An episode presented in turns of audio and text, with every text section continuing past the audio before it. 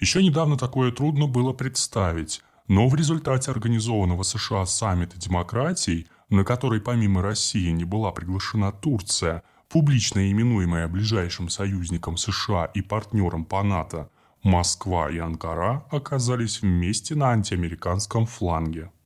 Поэтому, когда президент США Джо Байден обещает, что намерен удваивать поддержку демократиям по всему миру и взаимодействие с ними – для обеспечения прозрачности и подотчетности работы правительств других стран, включая поддержку свободы, борьбу с международной коррупцией, то это имеет прямое отношение как к Анкаре, так и к Москве. Следующий парадокс.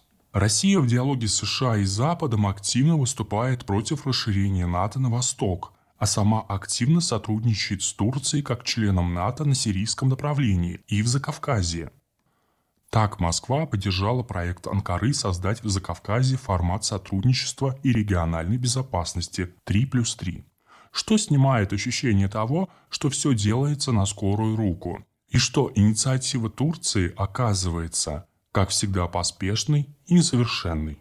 Если это было бы так, то Россия, формально участвуя в этом процессе, могла бы его тихо саботировать.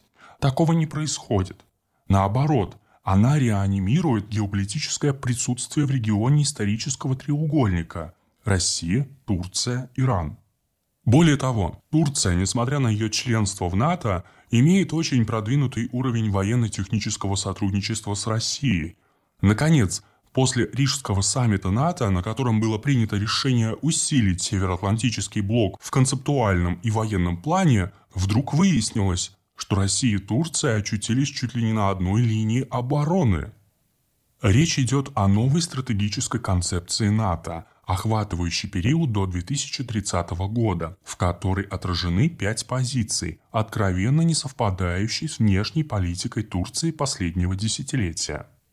В тексте концепции значатся такие пункты, как защита либеральных свобод и законов, которым угрожают авторитарные режимы, наличие угрозы со стороны Пекина и Москвы, проявляющих агрессию за границей и деспотичность дома, необходимость снижения поставок российского газа и тому подобное. Новый базовый документ Альянса должны принять на саммите глав государств НАТО в Мадриде в июне 2022 года, когда будет утверждена концепция работы НАТО в условиях новой реальности. Казалось бы, все идет к тому, что Анкару могут заставить выбирать свое окончательное место между атлантическим и евразийским сообществами. В то же время все понимают, что выходить из НАТО Турция не станет.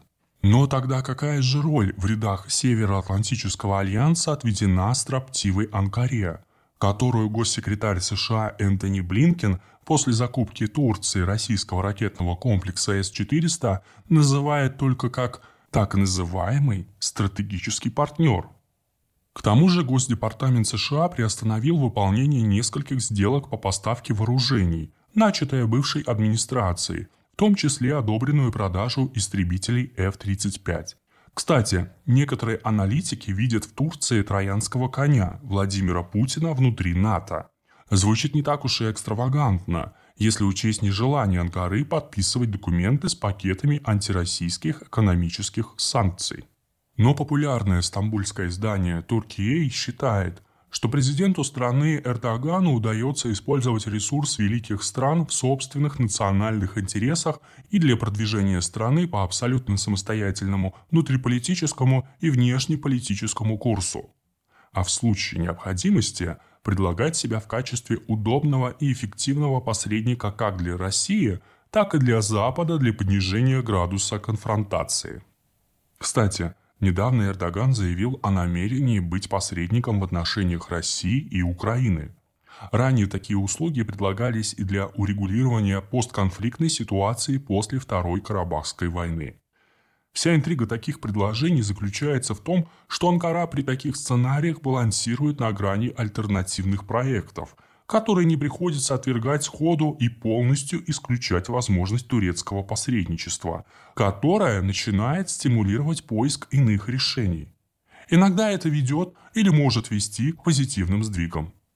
Что же касается самой Турции, то она таким образом позиционирует себя в качестве, если не крупного, то заметного игрока в большой международной политике. Сам же Эрдоган укрепляет свою внутриполитическую повестку в преддверии президентских выборов. Вот почему Анкара действует на грани фола для того, чтобы получить удачные примеры своей международной деятельности и завоевать соответствующую репутацию.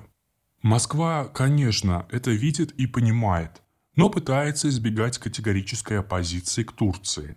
Но фактом является и то, что Турция оказывается под прессингом западных санкций за партнерство с Россией по широкому спектру военно-технических вопросов и опосредованно вообще за геополитический союз с Москвой.